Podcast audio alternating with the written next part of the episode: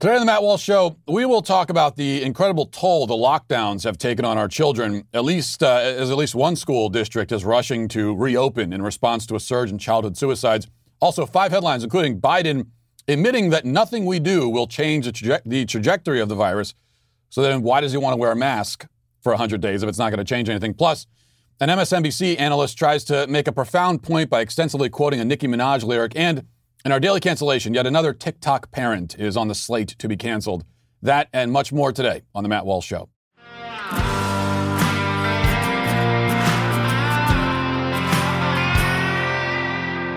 You know, one of the biggest win-wins, as uh, as I'm always telling you about, one of the biggest win-wins that you can ask for is to be able to support a company that provides a valuable service, but also supports your values and is working for you uh, and uh, and your belief system in the culture.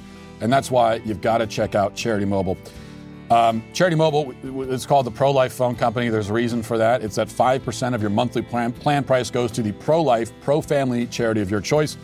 Uh, there's also a lot of other stuff that comes with it. They have live customer service based right here in the U S A if you ever have anything you need. Uh, and if you want to just check out Charity Mobile, try the service out, and you don't want to make a commitment right away, that's fine because there's no contracts, there's no termination fees, there's no risk with a thirty-day guarantee. Also, new activations and eligible accounts get a free cell phone with free activation and free shipping. You get free usage alerts, you get an app to monitor your usage, pay your bills, a lot more, um, and that's really convenient as well. And the entire time, you are helping to build a culture of life in America while supporting a pro-life phone company. Charity Mobile is what I use. Um, and uh, it's what you should use as well. You can turn everyday living into effortless giving for the charity of your choice. Also, you get nationwide service on America's largest and most reliable four G L T E network. If you want all of that, and who doesn't, call them at one eight seven seven, four seven four, three six six two or chat with them online at charity mobile dot com. Much of the conversation about the lockdowns over the past ten months has focused on the question of whether they are actually the best way to slow the spread of the virus. Uh, that's been, you know, that's been the be-all and end-all of the conversation. But this has always overshadowed and obscured the more important question, which is whether slowing the spread of the virus should be the overarching number one priority of our entire society, relegating all other concerns to secondary status. Is stopping people from getting the virus, in fact, so important that any other cost they might have to bear as a result for our measure of our measures will be worth it? You know, that is and has always been the real question. And it's not a scientific question. That's the thing. It's more it's more of a philosophical question. It's a question of priority, um, of importance, of risk versus reward, cost and benefit. See, this transcends statistics. It's not something you can figure out by looking at a spreadsheet. It's not something that uh, a guy like Anthony Fauci will necessarily have anything useful to say about. And that's why the powers that be did not want the issue framed this way. They, they only wanted us to ever consider the first question, which is, will the lockdowns stop people from getting sick? All other considerations be damned. All other questions are moot, they claimed. And they are, and we're always wrong about that. Which brings us to a rare event. Um, over the weekend, the New York Times published some actual journalism for a change. The story by Erica Green reports on the decision to get schools in Clark County, Nevada, Las Vegas, opened again as soon as possible. And what's prompted this urgent rush to reopen schools is a surge in suicides among children in the area. Let's read now from the piece a little bit. It says, since schools shut their doors in March, an early warning system that monitors students' mental health episodes has, spe- has sent more than three thousand one hundred alerts to, to, di- to district officials, raising alarms about suicidal thoughts, possible self-harm, or cries for care. By December, eighteen students had taken their own lives. The spate of student suicides in and around Las Vegas has pushed the Clark County District, the nation's fifth largest, toward bringing students back as quickly as possible. This month, the school board gave the green light to phase in the return of some elementary school grades and groups of struggling students, even as greater Las Vegas continues to post huge numbers of coronavirus death cases. Superintendents across the nation are weighing the benefit of in-person education against the cost of public health, watching teachers and staff become sick and in cases, some cases die, but also seeing the psychological and academic toll that school closings are having on children nearly a year in. The risk of student suicides has quietly stirred many district leaders, leading some, like the state superintendent in Arizona, to cite that fear in public pleas to help mitigate the virus's spread. Now, the piece continues by looking at the um, larger suicide trend, which it admits is hard to quantify because we don't have national data on suicides in the year twenty twenty yet. Even so, it says, quote, one study from the C D C uh, shows that the percentage of youth emergency room visits that were for mental health reasons had risen during the pandemic. The actual number of those visits fell, though researchers noted that many people were avoiding hospitals that were dealing with the crush of coronavirus patients. And at a compilation of emergency calls in more than forty states among all age groups showed increased numbers related to mental health. In Clark County, eighteen suicides over nine months of closure is double the nine the district had the entire previous year. Six students died by suicide between March sixteenth and June thirtieth.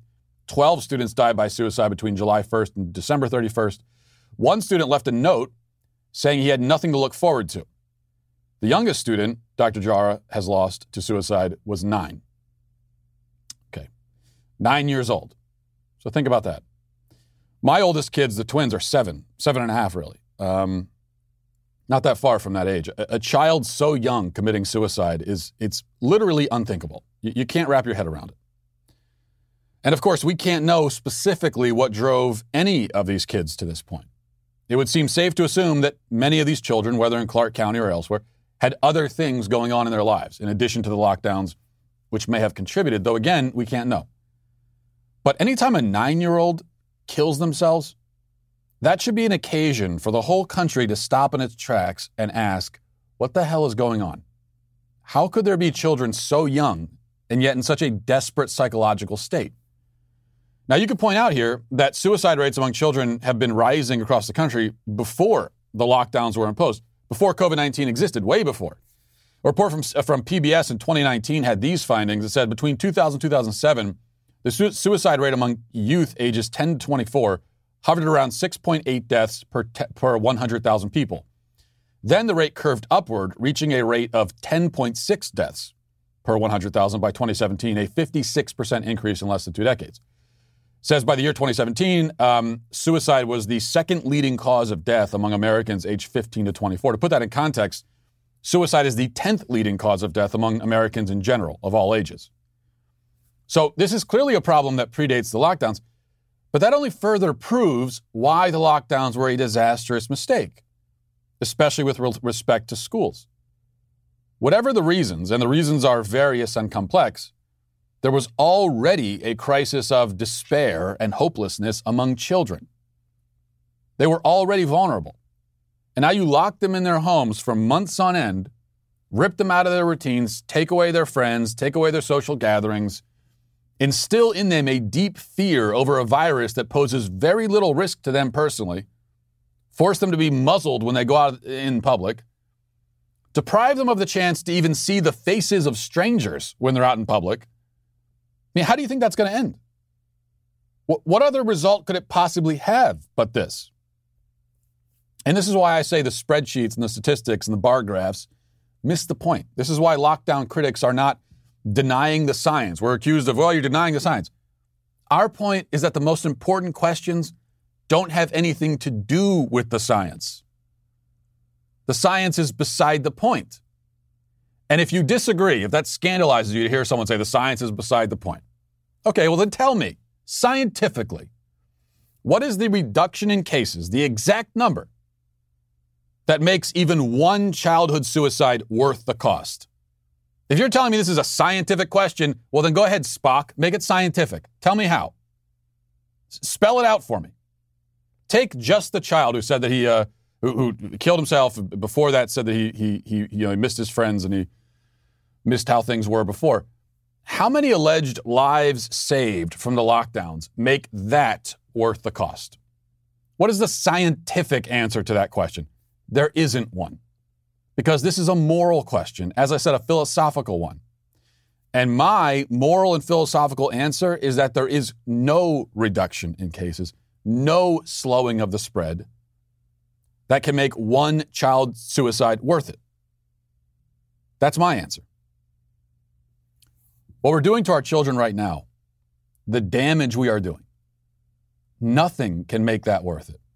Nothing. And you could disagree if you want. But save me the crap about, I'm following the science. This has not a damn thing to do with the science. It's about priorities. I believe our priority as a society should always be, always be protecting our children. That should always be our number one priority as a society. Is that what the science says? No, the science doesn't say a damn thing about what our priorities should be as a society. That's what human beings are supposed to say. And that's what makes this all the more disgraceful. You know, we have seen a total inversion of priorities. This virus was never a great threat to children. So we have done all of this to protect ourselves. We have asked, or demanded really, that our kids, our kids, our kids make the sacrifices, even, even bear the brunt of the sacrifices so that we can be safe. This is exactly the opposite of what we are meant to do. You know, societies can be judged by how they treat their children. I, I believe that. And we were already failing enormously by that measure. sixty million kids killed since Roe v. Wade. So we were already a failure in that regard. But now after this, I mean, what will future generations say about a people that drove their own kids to suicide in order to protect themselves from a virus? They won't say anything good. We can assume that. The judgment on us by history will be incredibly harsh. And we will deserve all of it. Now let's get to our five headlines.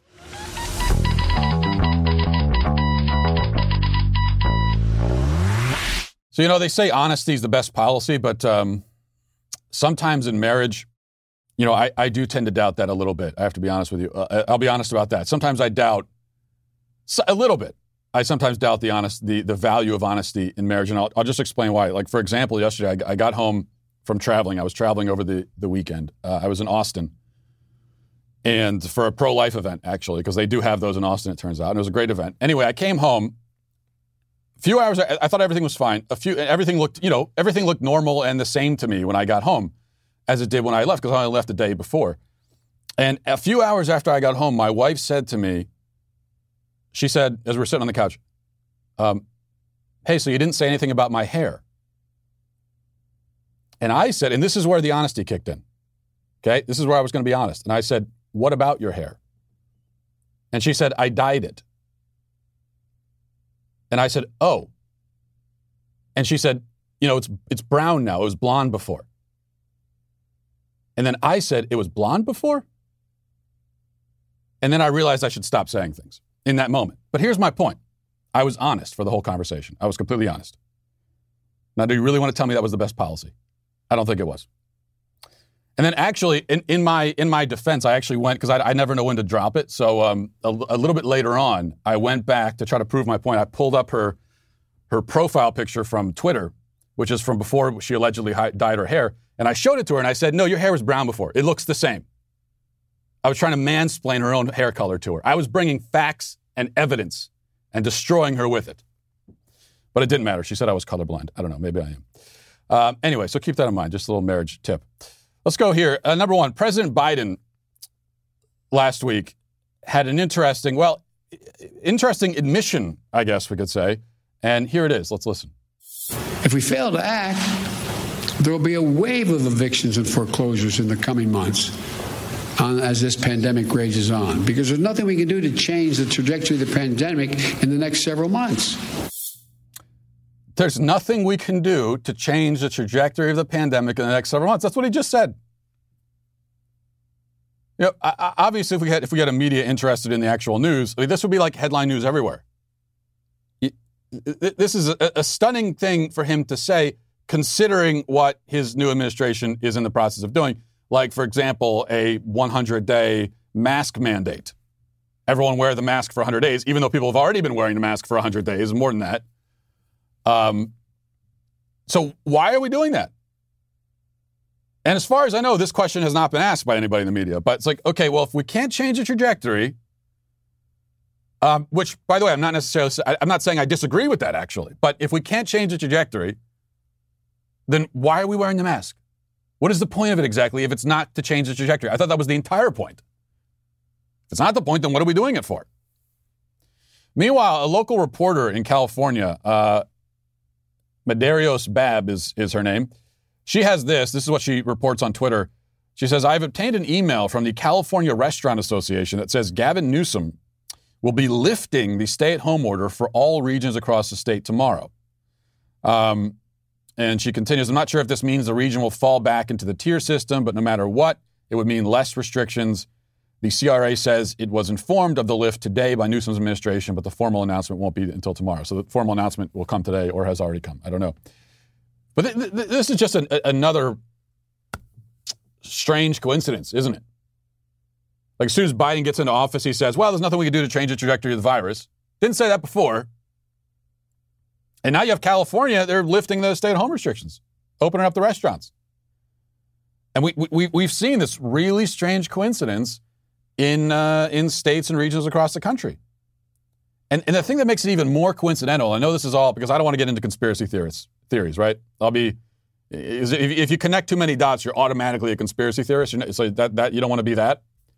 So I'll just say it's a it's a weird coincidence that not only do we have these areas opening up as soon as Biden is inaugurated president, the other strange thing is that all the areas doing this are run by Democrats. Hmm. Who, who, but who could possibly draw conclusions? No, don't be a conspiracy theorist. Don't do that.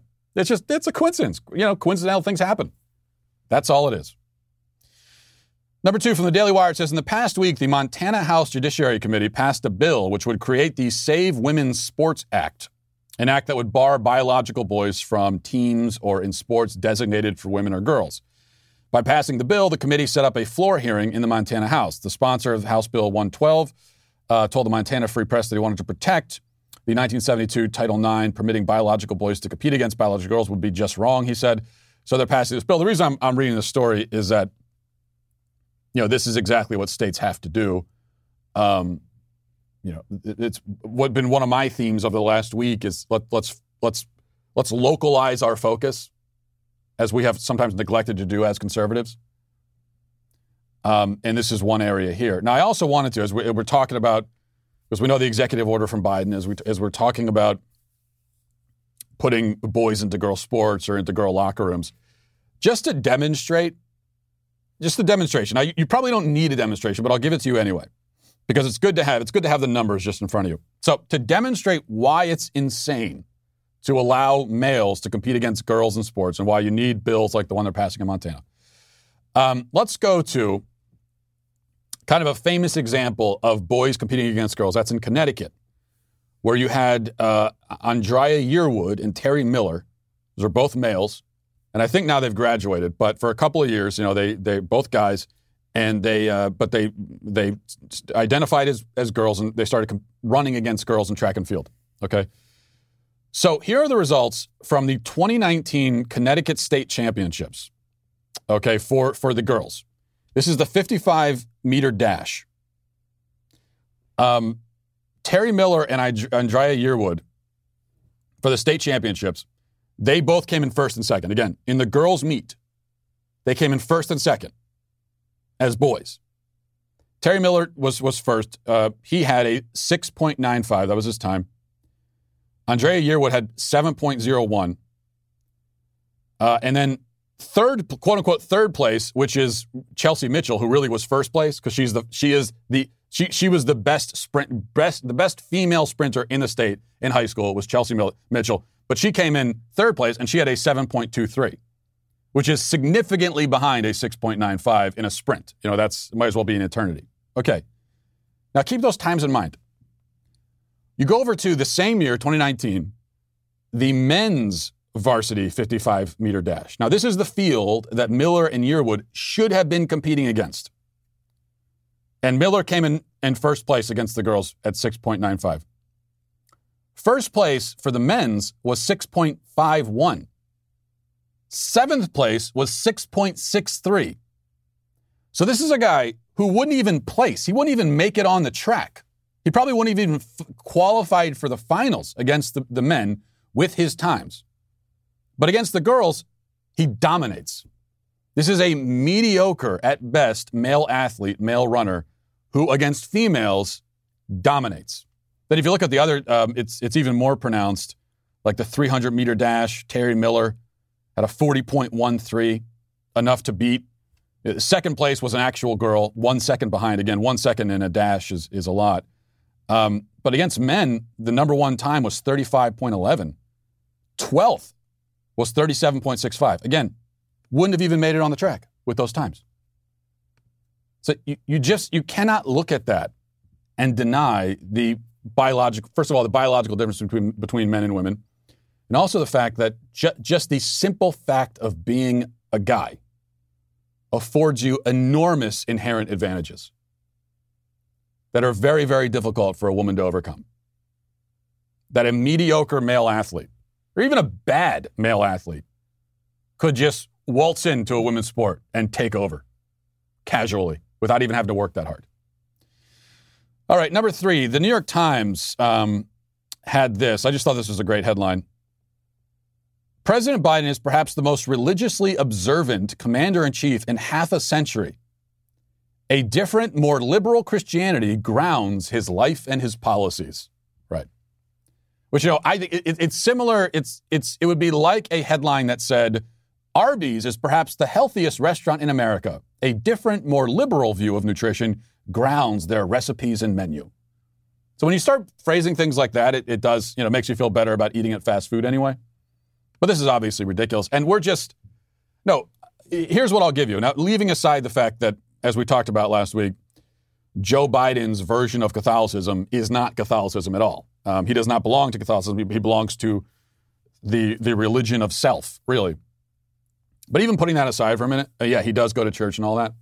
So at most, you could make an argument that he's the most religiously observant president of the last three we had, only because Obama and uh, and and Donald Trump were probably the least religious presidents we ever had.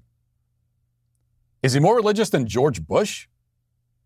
I mean, George Bush was condemned repeatedly by the left for being like a theocratic fascist like me.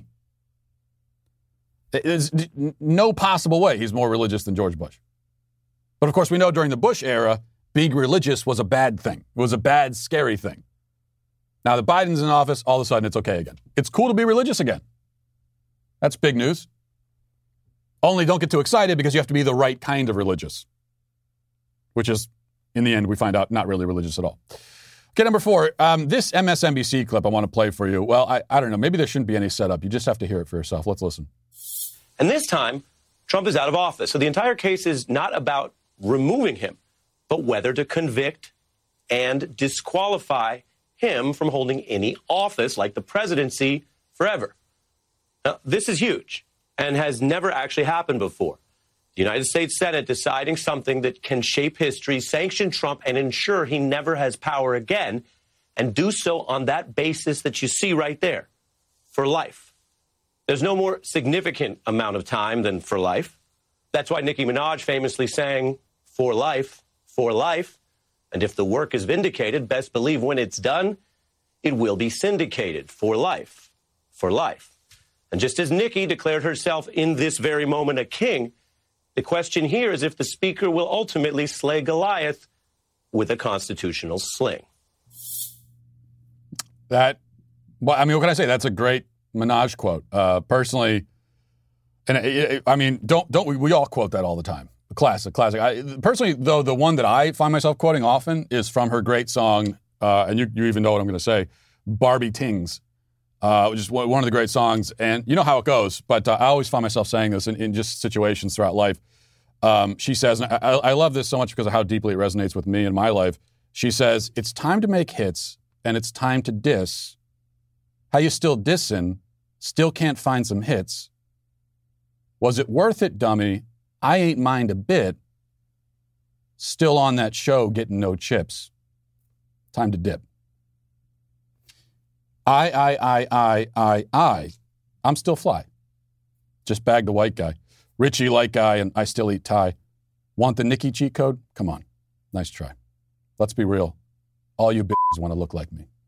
So that, you know, for me, so the guy in M S N B C, you know, we, we just, we all have different Minaj lyrics that we, we love to quote. Uh, it's, it's, there's nothing weird about that at all. I mean, this guy, he wanted to make a point about the fact that for life is a long time. And he wanted a quote about I don't know, life being long. First thing he thought was Nicki Minaj. Who, who among us, who among us wouldn't have done the same in that exact same situation? All right, number five, finally, this, this video has gone viral. Um, it's a very important video, almost as important as Nicki Minaj. And I want to play this for you uh, because, you know, I, I don't like it. I know I do a lot of canceling myself on this show, and I'll be canceling someone coming up in just a moment, but also based on a viral video. But, uh, you know, I, I don't believe in, in unfair cancellations. And I think there's an unfair cancellation happening here. This is a woman. I don't know who it is. I don't know the context, okay? But it's a woman giving her recipe for how to class up a bowl of SpaghettiOs. And she kind of makes this SpaghettiO pie. This is, people are, she is getting, let's, let's, let's just take a look at this video. She is getting demolished for this. So she's got the SpaghettiOs in a pie crust. And then she takes, she takes some bread and butters it down real nice. Puts a whole lot of butter on the bread.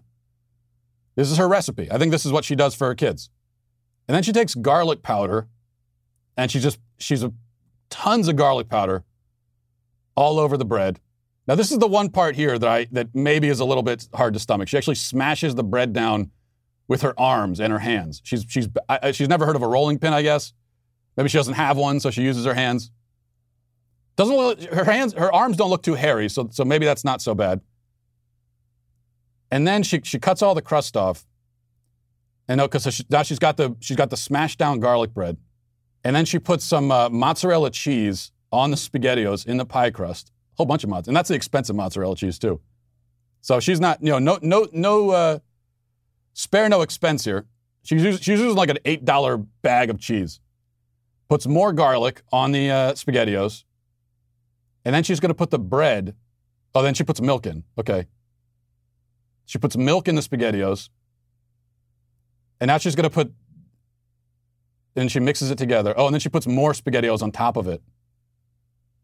And then she puts the bread on top of the SpaghettiOs, the garlic bread, and bakes it. And I think there's a follow-up video where she actually cuts the, the, the pie and then like serves it like a pie. With the pie.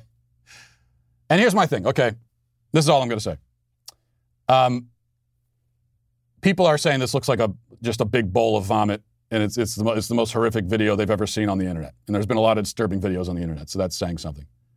I just want to say, you, we both know that actually looks kind of good. First of all, it, there's not much you can do with SpaghettiOs. So I mean, can you think of a better way to class up some SpaghettiOs? Sp- SpaghettiOs already are basically inedible. So can you think of a better way to make sp- SpaghettiOs edible? This is the most noble a- uh, attempt anyone has ever made to make SpaghettiOs edible. And also, basically, look, we know if you add garlic powder and cheese to pretty much anything, it'll be okay. Put some bread, add some more uh, carbs to it, makes it a little better too.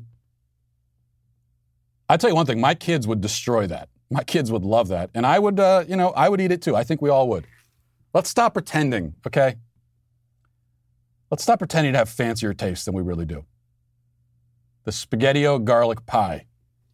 I will defend it. I will say for that, not canceled. Now, a quick word from Rock Auto. You know, we're all looking for, what are the things we're looking for, uh, especially as customers? We're looking for ways to save time and save money. That's what we want to do, as customers anyway, right? Uh, you know, I, I think as a customer, that's not a time for like stopping and smelling the roses. You just want to get in, get out, get what you need, get it for as cheap as possible. At least that's how I am as a customer. If you're the same way, then you got to try out rock auto dot com. rock auto dot com is so much easier than get in your car, drive into a, a, a, a store. You know, there might be problems too, depending on what kind of part you need for your car. You might not be able to get to the to the auto parts store, but whether you can or not, the fact is you're going to go in there, they might not have what you need. And if they do have it, uh, it's probably going to be more expensive than it needs to be. That's why you got to try out rock auto dot com. You have access to it at your desk, in your pocket. rock auto dot com always offers the lowest prices possible rather than changing prices based on what the market will bear. They're a family business. They've been doing this online for twenty years. Go to rock auto dot com for, to shop for auto and body parts for, from hundreds of manufacturers. The rock auto dot com catalog is unique and remarkably easy to navigate. You can quickly see all the parts that are available for your vehicle, and you can choose the brands, the specifications, the prices you prefer. Uh, and uh, most likely the price you're going to prefer is the is the best one. Uh, that's at least how I go. Amazing selection, reliably low prices, all the parts your car will ever need. rock auto dot com. Go to rock auto dot com right now and see the parts available for your car or truck. Write Walsh in their How Did You Hear About Us box so they know that we sent you. Also, um, Daily Wire, you know, we are, what are we doing? We're taking back the culture, and we're doing that starting with entertainment content. We got a lot of big plans for daily wire dot com uh, coming up in the year, year ahead and the years ahead. A lot that we want to do, but that starts with getting into the entertainment space. And that started with Run, Hide, Fight, which is our new um, feature film, which was just released. And if you're not a Daily Wire member yet, but you want to watch this movie, which you really should want to watch it, use promo code R H F to get twenty-five percent off. That's R H F for twenty-five percent off. We picked Run, Hide, Fight after Hollywood students, studios turned down the, quote, distasteful subject matter because it didn't include leftist talking points. We picked it up. Um, and, you know, early critic reviews were pretty negative. But once we released it for you guys, the audience came in and said, no, hold on a second, this is a good movie. And then also it's been interesting that that now the critic reviews are even ticking up a little bit. Um, I think because the critics are, you know, realizing maybe that they got it wrong the first time. So you got to check out Run, Hide, Fight. If you're not a Daily Wire member yet, again, use promo code R H F to get twenty-five percent off. That's R H F for twenty-five percent off. Now, let's get to our daily cancellation. Today for our daily cancellation, we have another parent on TikTok to cancel. Um, I've selected this one as a representative of a larger problem. It's not that she individually is deserving of cancellation. I mean, she is, and richly so. But the issue is the greater cultural phenomenon on display, which we will discuss. This is from a woman who goes by the handle Cat Might Be Funny. And she is funny, I can report, though perhaps not in the way she intended. And along with the video is a caption that reads, "This level of vulnerability is not comfy for me. Hashtag parenting, hashtag moms of TikTok, hashtag parents of TikTok, hashtag L G B T Q, hashtag mental health." Yes, we're at the point where people put hashtag mental health to accompany videos of their own mental breakdowns. So let's uh, let's check this out. "I've just been yelling in my car for thirty minutes because f- parenting is hard. It's hard. Because they're little mirrors. If, if I want my son to be a better person or to grow up and just be a good f- human, I have to be a good person. He mimics everything I do. He mirrors everything. So if I have a f- bad attitude, he's gonna have a f***ing bad attitude. If I say f***, of course he's gonna say f***.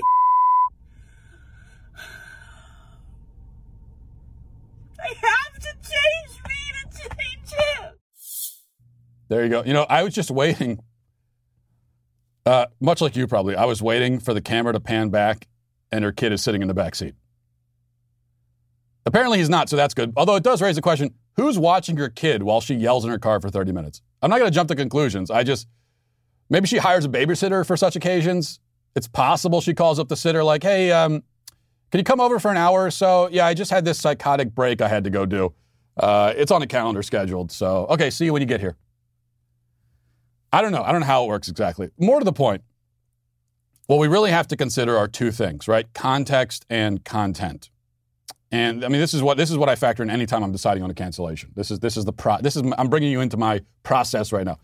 And in this case, it's the context, not the content, that gets her canceled. So on that end, the context here is that she is filming and posting the video of herself crying and screaming about how hard it is to be a parent. And this has become a very common genre of internet videos. In fact, you know, if internet videos were distributed old school at like a Blockbuster video, and you had to go into the store to browse and rent the video you want, the genre of women crying in their cars would take up like five entire rows. Uh, it would be like what it used to be at Blockbuster when you go in the the, uh, the action and adventure se- section, which was the best section. That was almost half the store. And that, but now it would be women crying in their cars. But why would you do this? If you're having a desperate personal moment where a crushing existential realization has come rushing in and you are reduced to screams and tears because of it. Happens to the best of us, but why would you want to film it and turn it into a spectacle for strangers like myself to gawk at and laugh at? Why would you even think to do that? The answer is that you do it because you lack the capacity for a true inner life. It's, it's a little bit too simple to say, oh, they want attention. I mean, they do want attention, but I think the problem is deeper than that.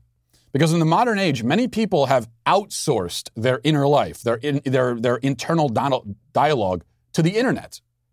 I'm convinced this is why we spend so much time on the internet in the first place. It's why when you're in the checkout line or waiting for an oil change or an elevator or anywhere else, everyone around you is just on their phone the whole time, never looking up, not at all present in the moment.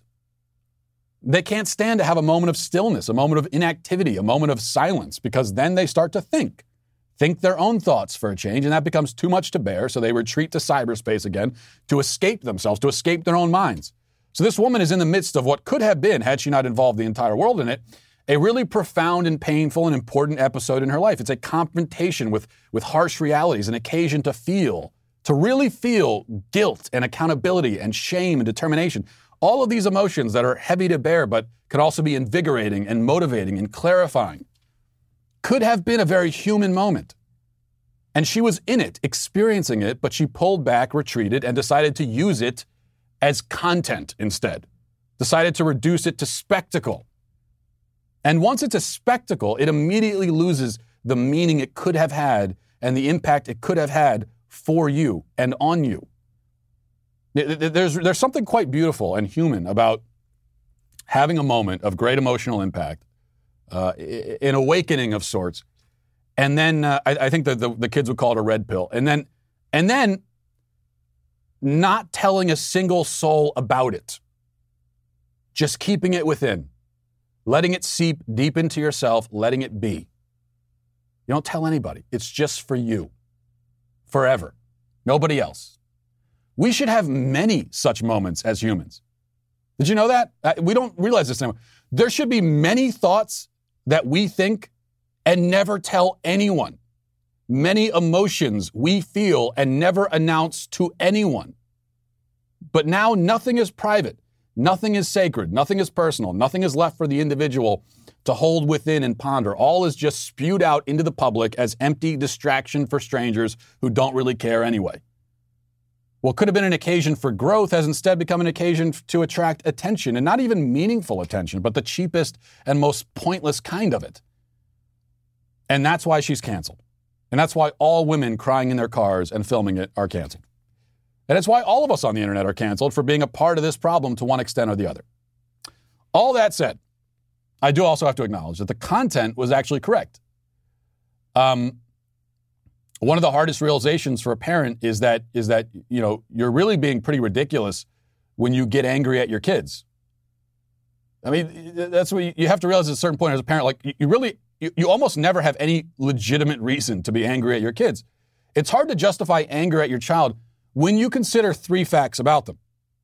One, they have significant neurological limitations. Nothing you or they can do about that. Number two, they are acting exactly as you did at their age. And number three, this is the hardest of all, and this is what she's dealing with. They're acting as you do now, too.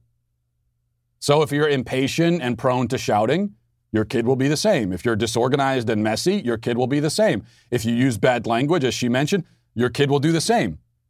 You really have no right to be mad at them for doing and, and behaving exactly as you do. If anything, they should be mad at you for setting such a bad example. And then for having the gall to expect more of your child than you expect of yourself, because that's the truth. If you are, again, let's say, to use an example that hits very close to home for me, an impatient person, and then you get mad at your kid for being impatient, then you are quite literally expecting your, whatever, nine-year-old to be a better person than you. And when you think about it like that, it, well, it makes you feel even worse. And that's when the parenting guilt spiral begins. And you start falling down it, and you start thinking to yourself, my God, I'm a failure. I'm not cut out for this. I'm a horrible person. And you start crying in your car, which, again, all that's fine. Just don't film it. The good news is, um, I guess if we can call it that, is that every parent is guilty of getting mad at their kids for doing stuff that they themselves did and still do. Because while your child has limitations by virtue of being a child, you also have limitations by virtue of being human. That doesn't excuse your failures as a parent, but it does mean that you might as well skip over the self-pitying guilt trip and just get back to work trying to be a better person, a better example, a better parent than you have been. Because we're all trying to scratch and call, crawl our way through this, mostly blind. We're all kind of making it up as we go along. That's another realization you have as a parent. You start you start thinking back to your own parents when, when you know when you were your kids' age, and you realize that, oh, they had no idea what the hell they were doing either. That's why there are a billion parenting books on the market. And they all sell a million copies each because all parents, if they have any self-awareness or intelligence, will reach a point where they say, holy crap, I have no idea what I'm doing. And that's when they run out looking for the, the how-to manual. Like someone give me, someone tell me how to do this. But we're wasting our money when we buy those books because the real parenting how-to, the real guide, is what we already know. It's just we have trouble implementing it because it's hard. Basically, just be a better person, be more patient, be more kind, have more discipline. Set a better example. That's really it. Like, that's it, right? And at that point comes yet another epiphany, which is this. Wait, no. I do know how to be a better parent. Parenting is simple. The problem is that I want to be a parent and raise good kids, well-behaved kids, well-adjusted kids, without making the prerequisite changes to myself and my own behavior and lifestyle. That's where all of my problems are coming from as a parent. But that just doesn't work. You got to make the changes to yourself. It sounds like the woman in the video was arriving at this conclusion, and she should be commended for that. I, I mean that sincerely. But she's still canceled because she filmed it. And there's just no excuse for that. And uh, on that note, a little bit of a bittersweet, commended yet still canceled. That can happen. Happens sometimes. We'll leave it there for today. Thanks for watching, everybody. Thanks for listening. Have a great day. Godspeed. Well, if you enjoyed this episode, don't forget to subscribe. And if you want to help spread the word, please give us a five-star review. Also, tell your friends to subscribe as well. We're available on Apple Podcasts, Spotify, wherever you listen to podcasts. We're there. Also, be sure to check out the other Daily Wire podcasts, including The Ben Shapiro Show, Michael Knowles Show, The Andrew Klavan Show. Thanks for listening. The Matt Walsh Show is produced by Sean Hampton, executive producer Jeremy Boring. Our supervising producers are Mathis Glover and Robert Sterling. Our technical director is Austin Stevens. Production manager Pavel Vodosky. The show is edited by Danny D'Amico. Our audio is mixed by Mike Coromina. Hair and makeup is done by Nika Geneva. And our production coordinator is McKenna Waters. The Matt Walsh Show is a Daily Wire production. Copyright Daily Wire twenty twenty-one.